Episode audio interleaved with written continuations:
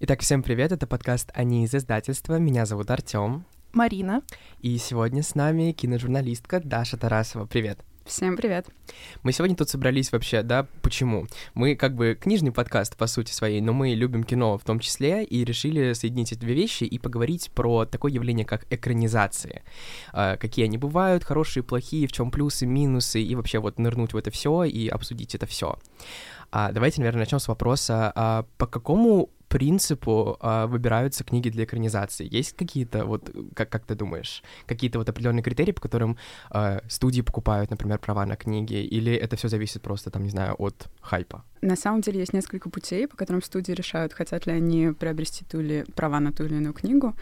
Обычно, ну, в целом, как это работает? Студия заинтересована в том, чтобы выпустить какой-то контент, который будет популярным, который будет приносить деньги, Поэтому обычно смотрят на такие показатели, как э, популярность самой книги. То есть э, очень удобно, когда ты объявляешь, что ты хочешь сделать какую-то экранизацию какой-нибудь э, популярной книги, у которой уже есть какая-то фан-база.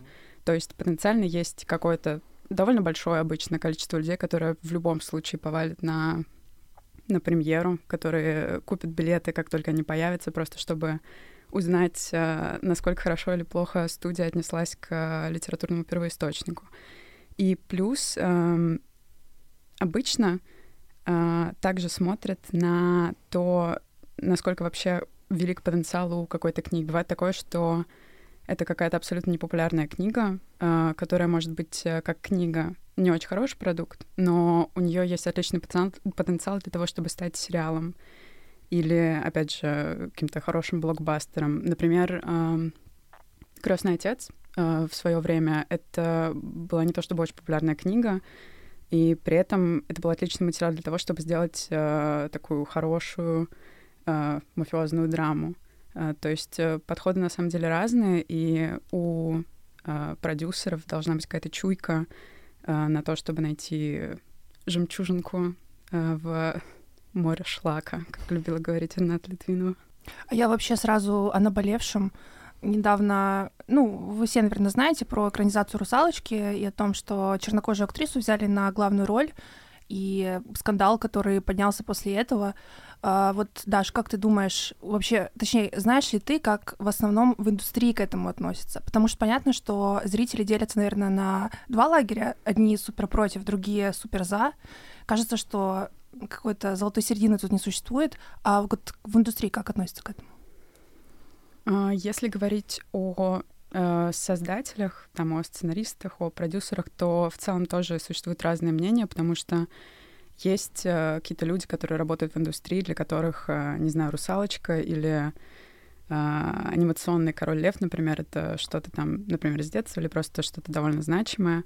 И, конечно же, для них не супер приятно, как для обычных зрителей, когда их любимый продукт э, подвергается какой-то вторичной обработке, но при этом всегда стоит оценивать э, какие-то такие решения больших э, студий, больших компаний, как попытку попытаться извлечь какую-то дополнительную выгоду из уже существующей интеллектуальной собственности.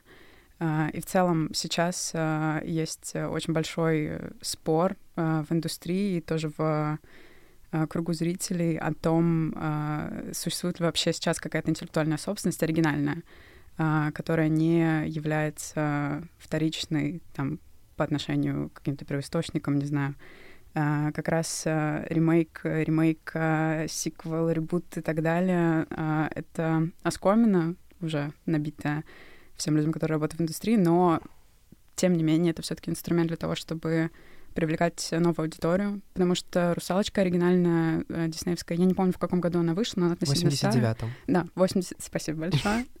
Она вышла в 89-м году, и понятно, что а, современные дети, они выросли на каких-то абсолютно других а, мультфильмах, и это попытка познакомить, попытка расширить аудиторию а, каких-то продуктов, которые уже существуют.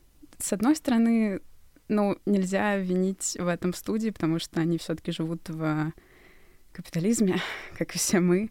Но, опять же, каждый решает, э, каково это ему. Мне, например, э, не знаю, я посмотрела трейлеры, которые выходили у «Русалочки», у новой, какие-то тизеры тоже.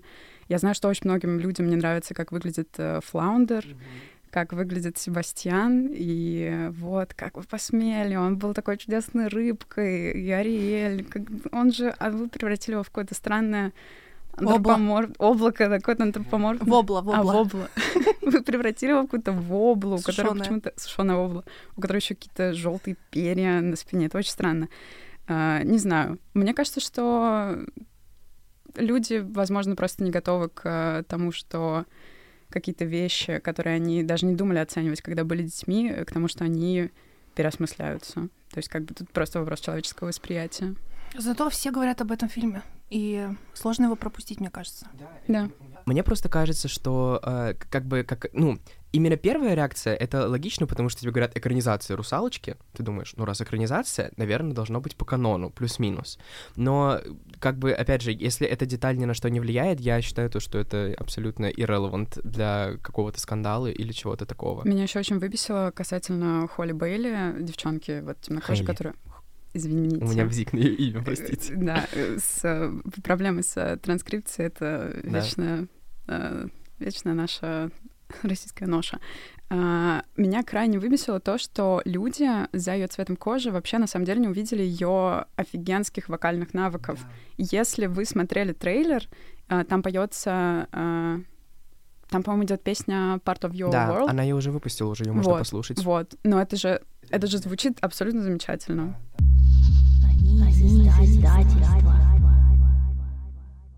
Следующий вопрос тоже в целом касательно, касается да, многих э, таких каноничных штук, э, связанных именно с книгами, например, сюжетных линий, которые вырезаются да, в итоге в экранизации и так далее. У меня, например, с, с этим очень много проблем с Гарри Поттером.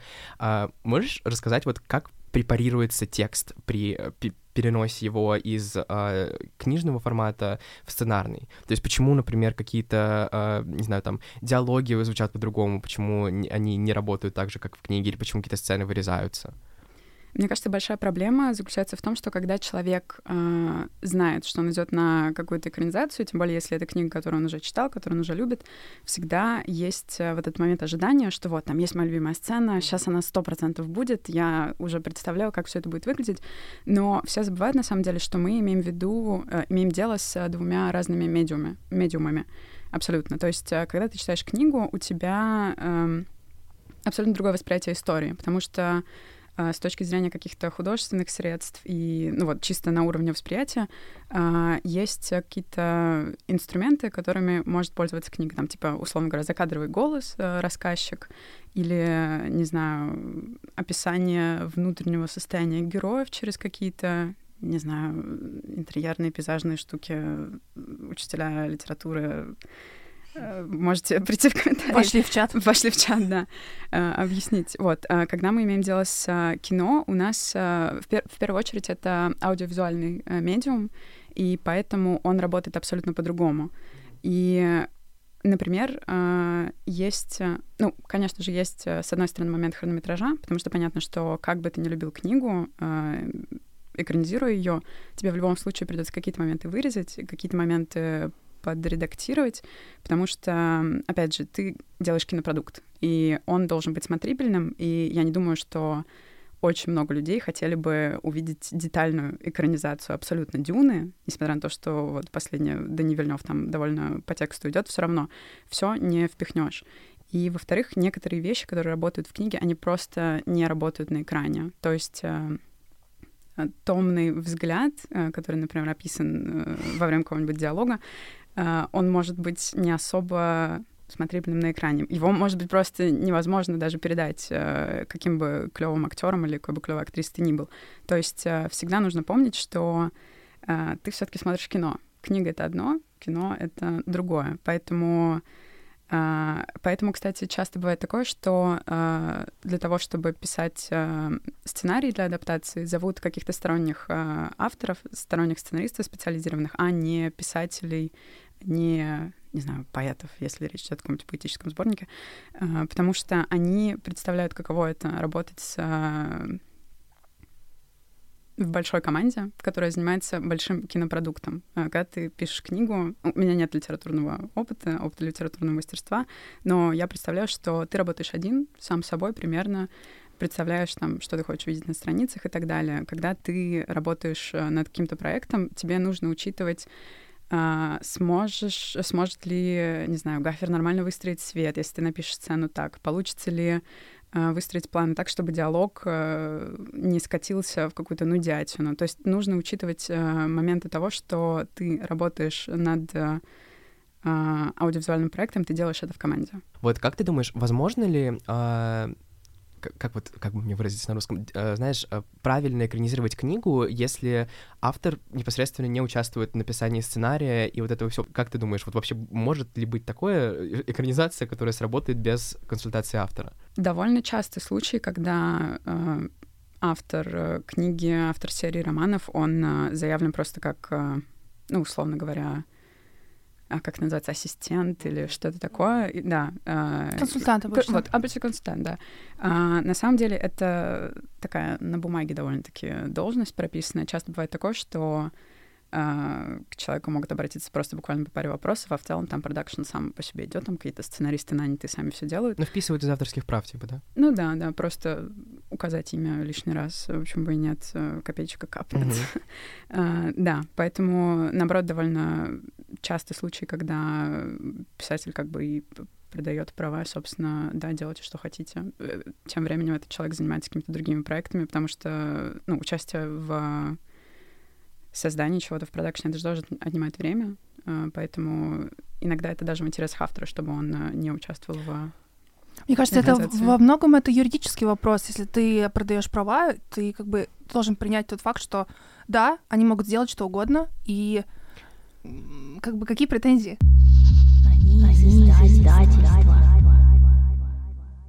Вот, Даш, да, мы хотели спросить тебя как раз, э, мы еще очень любим Хардстоппер, да. «Замиранием сердца», и вот это экранизация нашего комикса. Почему... Ну, нам-то, в принципе, понятно, почему это сериал, но может, есть какие-то инсайты вообще, да? Как вообще решается, будет экранизация сериалом или будет фильмом? То есть есть какие-то штуки опорные, которые показывают, что да, нет, как сериал это не сработает, или нет, это как фильм не сработает? Обычно смотрят э, на действительно размер произведения. Бывает такое, что там все настолько клевое, ничего не хочется выкидывать, что в два часа запихивать это все-таки не хочется. Мы попробуем сделать там мини-сериал или какой-нибудь сериал на несколько сезонов. Но в целом э, часто бывает такое, что создатели просто смотрят на общий вайб э, произведения литературного. Такая характеристика тоже есть, такая метрика. И от некоторых книг э, действительно бывает, что ты ждешь, что из них э, сделают сериал, но бывает такое, что ты читаешь книгу и сам думаешь, хм, вообще прикольно было бы сходить на это в кино, посмотреть на большом зале, вот в формате там два часа, час сорок пять или два пятнадцать. Это тоже очень просто человеческое индивидуальное восприятие. У меня просто вообще, правда, не знаю, контровержил, не контровержил, так я считаю, что в, в целом очень редко бывает такое, когда книги, которые экранизируются, действительно могут впихнуться в фильм. То есть я считаю то, что книги, которые, знаете, такие типа стендалон, которые просто вот одиночные, они, да, ну, вполне себе могут чаще всего войти в какой-то там фильм, ну, двухчасовой или там что-нибудь такое, но серии книг, я считаю, что просто нужно запретить экранизировать серии книг в фильмы, потому что это, это очень редко, когда работает хорошо, потому что, ну, вот, Гарри Поттер, да, мы все любим Гарри Поттер, и я не перестану к нему референса, референситься, потому что это, ну, экранизация на самых таких мировых известных, а, ну вот если вспоминать, да, опять же, смотреть на первоисточник, например, я ненавижу Орден Феникса фильм, потому что это самая длинная книга из всей серии, и они просто, а, они настолько плохо сделали ее как экранизацию, то есть там настолько упущена половина сюжетных линий, э, половина всего, что там происходило, просто вырезана и не показана, что я, я когда посмотрел, я смотрел его сначала, да, все фильмы посмотрел, потом прочитал книги, я посмотрел пятую часть, думаю, да, здорово, классно, потом прочитал пятую часть и думаю, Нет, не здорово, это, это ужас, это просто какой-то кошмар. Зачем они это сделали? Ну, это правда было плохо. И вот э, уже который раз я так... И Перси Джексон, и Дом странных детей, и Гарри Поттер, и все-все-все. Я на это смотрю, каждый раз фильмы пересматриваю, думаю, ну вот тут же можно было по-другому. И типа вообще это стоило растянуть, там какие-то моменты показать. И поэтому вот я очень рад, то, что выходит и сериал по Гарри Поттеру, и по Перси Джексону, и уверен, что когда-нибудь до, до Дома странных детей дойдет очередь. Ну, потому что, опять же, да, вот хронометраж, и э, все. Я могу на этом закончить, потому что хронометраж чаще всего позволяет это все. Да, тут еще не стоит забывать о том, не стоит забывать об историческом контексте, потому что сейчас у студий есть возможность сделать сериалы, просто потому что происходит бум стримингов, и, соответственно, ты знаешь, что если ты будешь готовить какой-то сериал, тем более по какой-то книге, сто процентов, если он выйдет там, не знаю, на Apple TV Plus или на Netflix или на Prime Video, как бы его посмотрят, э, потому что, ну, подписки, они так работают примерно. Почему «Игра престолов», если «Песень льда и огня»? Вот здесь вот вопрос. Э, очень часто кажется, будто бы логично назвать экранизацию так же, как э, названа книга, особенно если она популярна. То есть даже с коммерческой точки зрения это было бы как-то более логично. Почему? Почему так часто экранизации имеют другое название?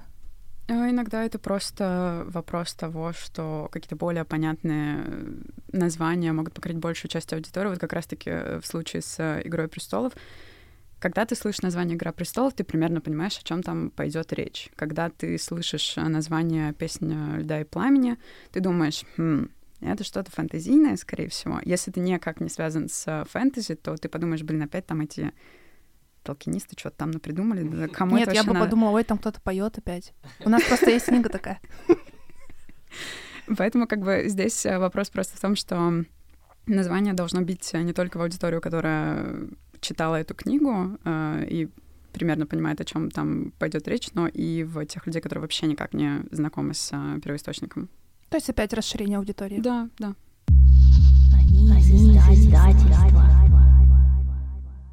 Вот мы тут, да, распинаемся про э, то, что такое хорошие экранизации, как хочется, чтобы это все было максимально близко э, к первоисточнику. Но вот как ты считаешь, а какие вот, ну, все-таки есть экранизации, есть интерпретации, да, то есть прям когда говорят, что аля это по мотивам или это вдохновлено. То есть, допустим, я, например, всегда так защищаю сериал нетфликсовский по Винкс. Это, конечно, не книга, да, это экранизация мультсериала, а, но фишка в том, что когда они его разрабатывали, э, все просто почему-то вся аудитория, весь интернет такой, о, это ремейк. Хотя они изначально сказали то, что это э, сериал по мотивам, то есть как бы они не собираются переснимать сериал, э, мультик по кадрово, они просто берут за основу мир и делают абсолютно что-то новое.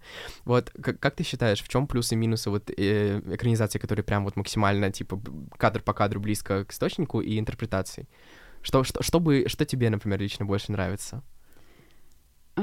Хороший вопрос на самом деле. Мне кажется, это с... в каком-то смысле просто амбиции создателя, потому что бывает такое, что, например, а, не знаю, тебе нравится какая-нибудь книга или какой-нибудь комикс, у тебя есть какой-нибудь любимый герой оттуда, и ты думаешь, блин, вот у него есть там арка, жалко, что про этого персонажа больше не рассказали в книге, я бы хотела вот историю построить вокруг него, это было бы интересно. А, это тоже как бы всегда решение людей, которые заправляются кораблем. А, для меня, блин, я даже не знаю, если честно, мне нравятся какие-то вещи, которые просто основаны на каких-то персонажах, просто вдохновлены. Например, а, в начале этого года, или, по в конце прошлого, в России выходил просто офигенский низкобюджетный слэшер, а, который называется «Винни-Пух. Кровь и мед. Если кто-то слышал про него, это просто что-то офигенное, потому что там такая история, что, по-моему, просто закончились... Ну, короче, права на книгу на произведение Алана Александра Милна, они попали в, публичное, э, в публичный доступ, и, соответственно, теперь любой человек может просто взять э, Винни-Пуха и сделать с ним что угодно. И чуваки просто реально взяли и придумали слэшер вокруг этого. Ну, это же офигенно. Это гениально, абсолютно. Я тоже... Я, я не смотрел, но я видел очень много э, разговоров про это. Они там вроде собираются еще и по Бэмби тоже что-то да, сделать. Да. Еще почему-то. Это, э, это очень весело. Это, это прекрасно вообще, гениально. Очень здорово. У меня, и вот я говорю, просто я не могу сказать, что мне нравится конкретно больше, потому что, опять же, я уже сказал это несколько раз, то, что я всегда ратую вот за любые интерпретации, ремейки, ребуты, потому что мне просто это нравится как концепт, потому что никто не забирает оригинал, да. но посмотреть какую-то а, ипостась, да, определенную этого произведения в кино или в каком-то переосмыслении, это будет а, интересно и здорово.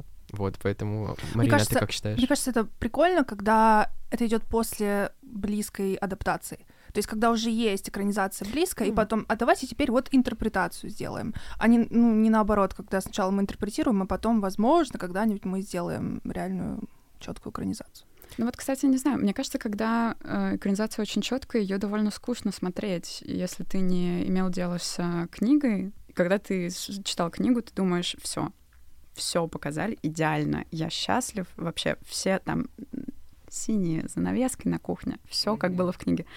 А, но когда ты не читал книгу, обычно такие переносы смотрятся действительно довольно скучно. Потому что люди забывают, э, которые делали этот продукт, что как бы речь все-таки идет про фильм или про сериал. Такое тоже бывает. Ой, у тебя есть какая-нибудь экранизация, которая, как тебе кажется, не сработала? То есть, как бы хорошая книга, но плохая экранизация не за счет того, что типа плохо сняли или что-то такое, а просто за счет того, что эта вот книга, ну, не должна быть фильмом или сериалом. Ох, мне кажется, на самом деле, что нет такой книги, которую нельзя было бы грамотно экранизировать или переосмыслить в кино или сериальном формате, потому что это вот к вопросу, опять же, про дословную экранизацию или про переосмысление. Ну, слабый оригинал. Ну, можно же что-то додумать. Можно, например, узнать у автора, там, а ты что хотел там с этим героем? Там, планировалась ли какая-то арка, которую ты не включил? Круто. Я могу там, типа, что-то переделать, что-то представить, и получится вполне себе смотрибельный продукт, который в любом случае найдет какую-то аудиторию. Здесь, конечно, надо разделять, мне кажется, экранизацию и интерпретацию, потому что интерпретация, она может очень далеко уйти. Вот про Винкс ты сказал, это действительно так. То есть не повернется язык назвать это экранизацией. Ну, потому что это, да. это и не экранизация. Да, да, да. Я просто сижу и весь подкаст думаю, почему, зачем убрали отца э, этой Мии, которая главная героиня дневников принцессы. Да. Вообще вот, да, у меня, у, меня, у меня изначально был вопрос, мы в целом просто, по-моему, уже это про это проговорили, как бы, но, не знаю, может быть, тоже есть какая-то еще конкретная у этого причина, почему э, какие-то сцены, я не знаю, как это просто даже адекватно сформулировать. В общем, допустим, есть а, Гарри Поттер, да, везде я не перестану. У меня да много, что? много, много примеров оттуда. А, в шестой части, когда а, убивают Дамблдора, спойлер, если кто-то не смотрел, не читал, э, когда убивают Дамблдора, э, да, там Гарри стоит в этой башне, и в фильме он просто, типа, ему сказали стоять, и он стоит и смотрит, такой, типа, да, трэш. А в книге он был под заклинанием, типа его, э, его заставили стать, то есть ему просто, он не мог физически ничего сделать. И я считаю, что это абсолютно такой э, огромный пробел фильма, потому что, ну, это просто абсолютно не в характере персонажа просто стоять и ничего не делать. То есть он скорее бы, даже если бы ему сказали, что так нужно для, не знаю, блага всего мира, чтобы умер Дамблдор, он бы все равно выпрыгнул из-под этой вот, из-под этого пола и бросился бы защищать Дамблдора до последней просто, не знаю, до последней капли своей крови там или чего-нибудь, не знаю. Ну, потому что он, он видел в нем, у него, он, он для него был таким а, фигурой отца, и он бы, ни, ну, ни в каком ни в какой своей ипостаси, ни в экранизационной, ни в, ни в книжной не дал бы этому произойти.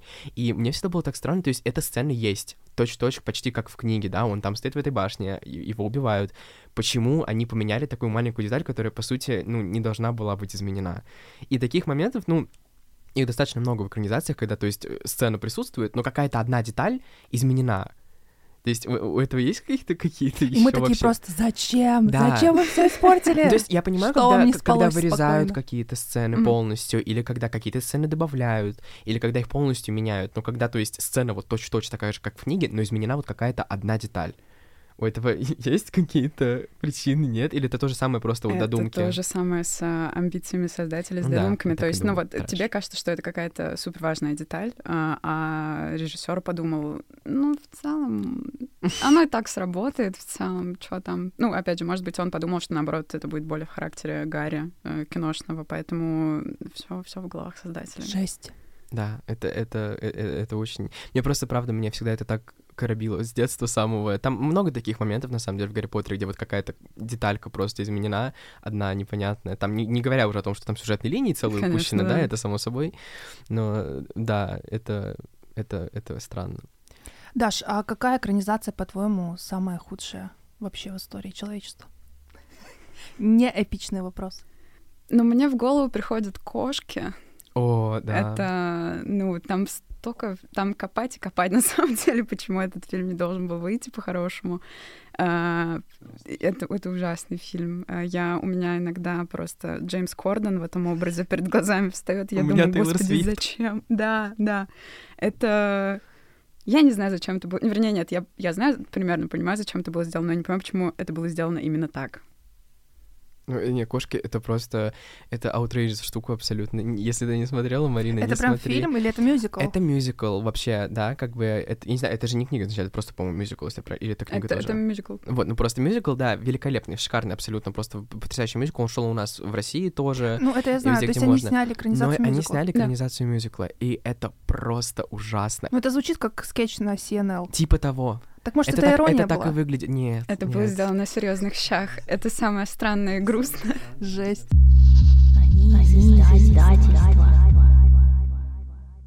Какая у вас любимая экранизация вообще всех? Я хочу сказать, что очень многие люди раскритиковали Вильнева за новую Дюну, но я сейчас слушаю аудиокнигу, я в процессе, я уже дослушала до тех событий, которые уже пока еще не вошли в э, киноэкранизацию. Мне кажется, он сделал офигенную работу. Я не понимаю, почему люди придираются, они придираются в основном к тому, что он как раз-таки пошел довольно-таки по книге, поэтому вся первая часть выглядит как такая большая-большая экспозиция, но вайб передан абсолютно точно. Поэтому вот из последних я бы сказала, что это Дюна, наверное. А вот а ты говоришь, скучно, видишь, не скучно? Но это, опять же, это все зависит от первоисточника Да, тоже. мне тоже кажется, вот это однозначно зависит от первоисточника. А если первоисточник классный, то и подробная экранизация будет достаточно хорошая. И «Властелин колец» еще, кстати. Очень мне нравится. У меня есть такой э, э, стра- странный тейк, типа, я не читал эти книги, но я считаю, Осуждаю. что... Нет, это я не... Подождите, я еще не сказал. Я не читал книги, про которые я сейчас скажу. А, но я знаю точно то, что экранизация великолепная, и что все фанаты книг сказали то, что, типа, это просто 10 из 10. Это «Лемони Сники. 33 несчастья». А, если вы знаете, был фильм в 2007 типа году выходил. Он охватывал первые три части. И, и дальше ничего не пошло. На этом все закончилось. А книг там 13. Ну, прям как А, дневники принцесс. Да, и я когда об этом узнал, я думаю, ну, то есть фильм тоже великолепный, очень хорошо тоже captured vibe, но три части только из 13. И там не объясняется ни детективная часть, ни мистическая часть, ничего непонятно, типа, что в итоге у них там э, про- произошло и почему вообще это все случилось. И я сидел, ждал, думал, типа, нужно, наверное, прочитать, но так и не прочитал. И потом объявили то, что в 17 году Netflix такой We're doing a reboot. И они Нил Патрик делают Харрис это... сюда. Да, да, да. Они взяли Нила Патрика Харриса, взяли Малину Вайсман, очень люблю эту девочку, там кого, короче, там очень много крутых актеров, и сделали прям подробную экранизацию со всеми э, сюжетными линиями, со всеми персонажами, со всеми локациями. It was so good. Это очень... Если даже, вот я говорю, если вы не читали книги, посмотрите сериал. Я советую, советую его всем, и все, кто его смотрит, все остаются в восторге. Потому что вот я бы легко подумал, что это снял Тим Бертон на самом деле, потому что это вот тоже такая, знаете, вот на английском есть очень мое слово, которое я обожаю, называется whimsical. А такое, типа, чудаковатое какое-то, знаете, вот мгм. такое вот. И там вайп вот полностью такой, то есть они там все какие-то вот около Битлджусно-гротескные такие, как будто бы это что-то Ти- Тим Бертоновское, но это не он, и это очень хорошо. Это просто вот, это такая около сатирная детская сказка, которая э, там по, по- пути раскрывает много прикольных, интересных тем. И вот, несмотря на то, что я не читал первоисточник, я считаю, что это, наверное, одна из самых крутых экранизаций, что я, э, что я знаю. Ну и, конечно, вот я говорю, что из последних я считаю, что Хардстоппер — это просто вот шефский. Да, Хардстоппер — моя любимая экранизация. И она мне понравилась больше, чем комикс. Даже так. Да? Да. Почему? Комикс не тронул меня так, как тронул меня сериал. Сериал просто, не знаю, разбил меня. Даже несмотря на то, что да, он банальный, да, он такой супер романтичный. А комиксы Плевать. в целом тебе нравятся? Как... Ну, типа, тебе нравится читать комиксы, как вот э, Да, формат? да, да. Мгм. Но мне показалось, что сериал, он получился более глубоким все равно. И там именно добавлена та драма, которая была мне нужна в комиксах.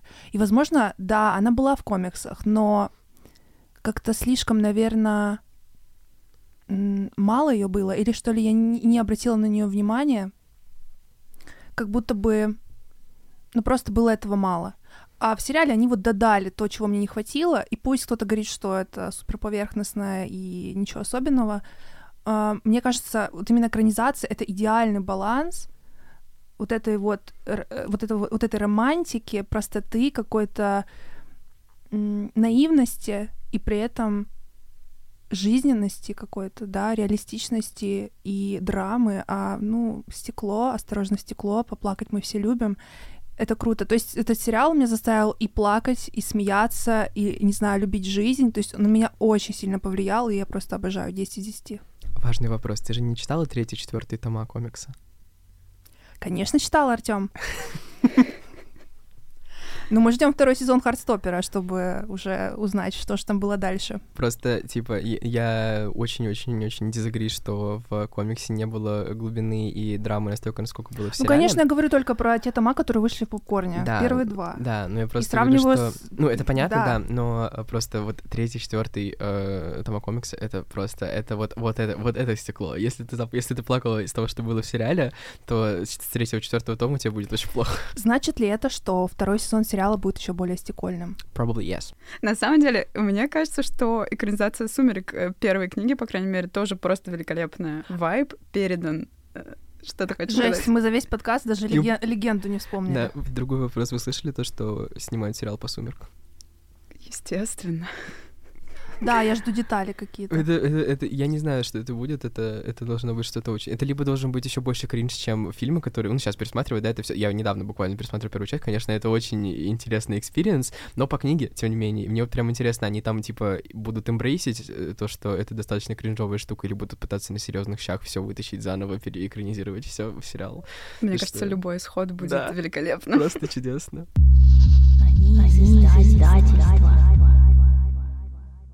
Ладно, да, я думаю, мы можем на этом в целом заканчивать. Я говорю, я могу говорить про экранизации 100 мы тысяч поняли. лет.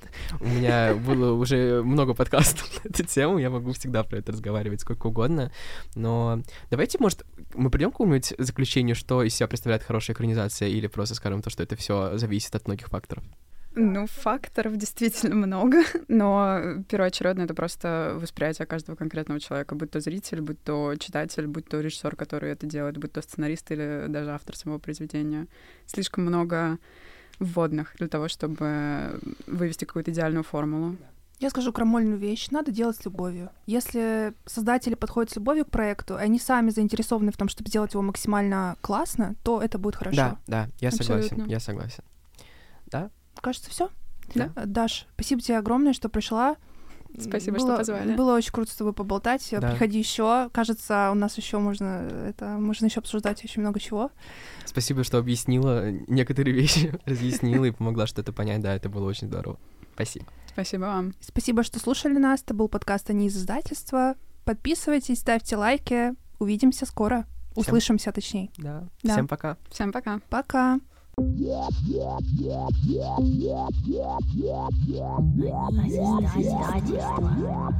Звезда,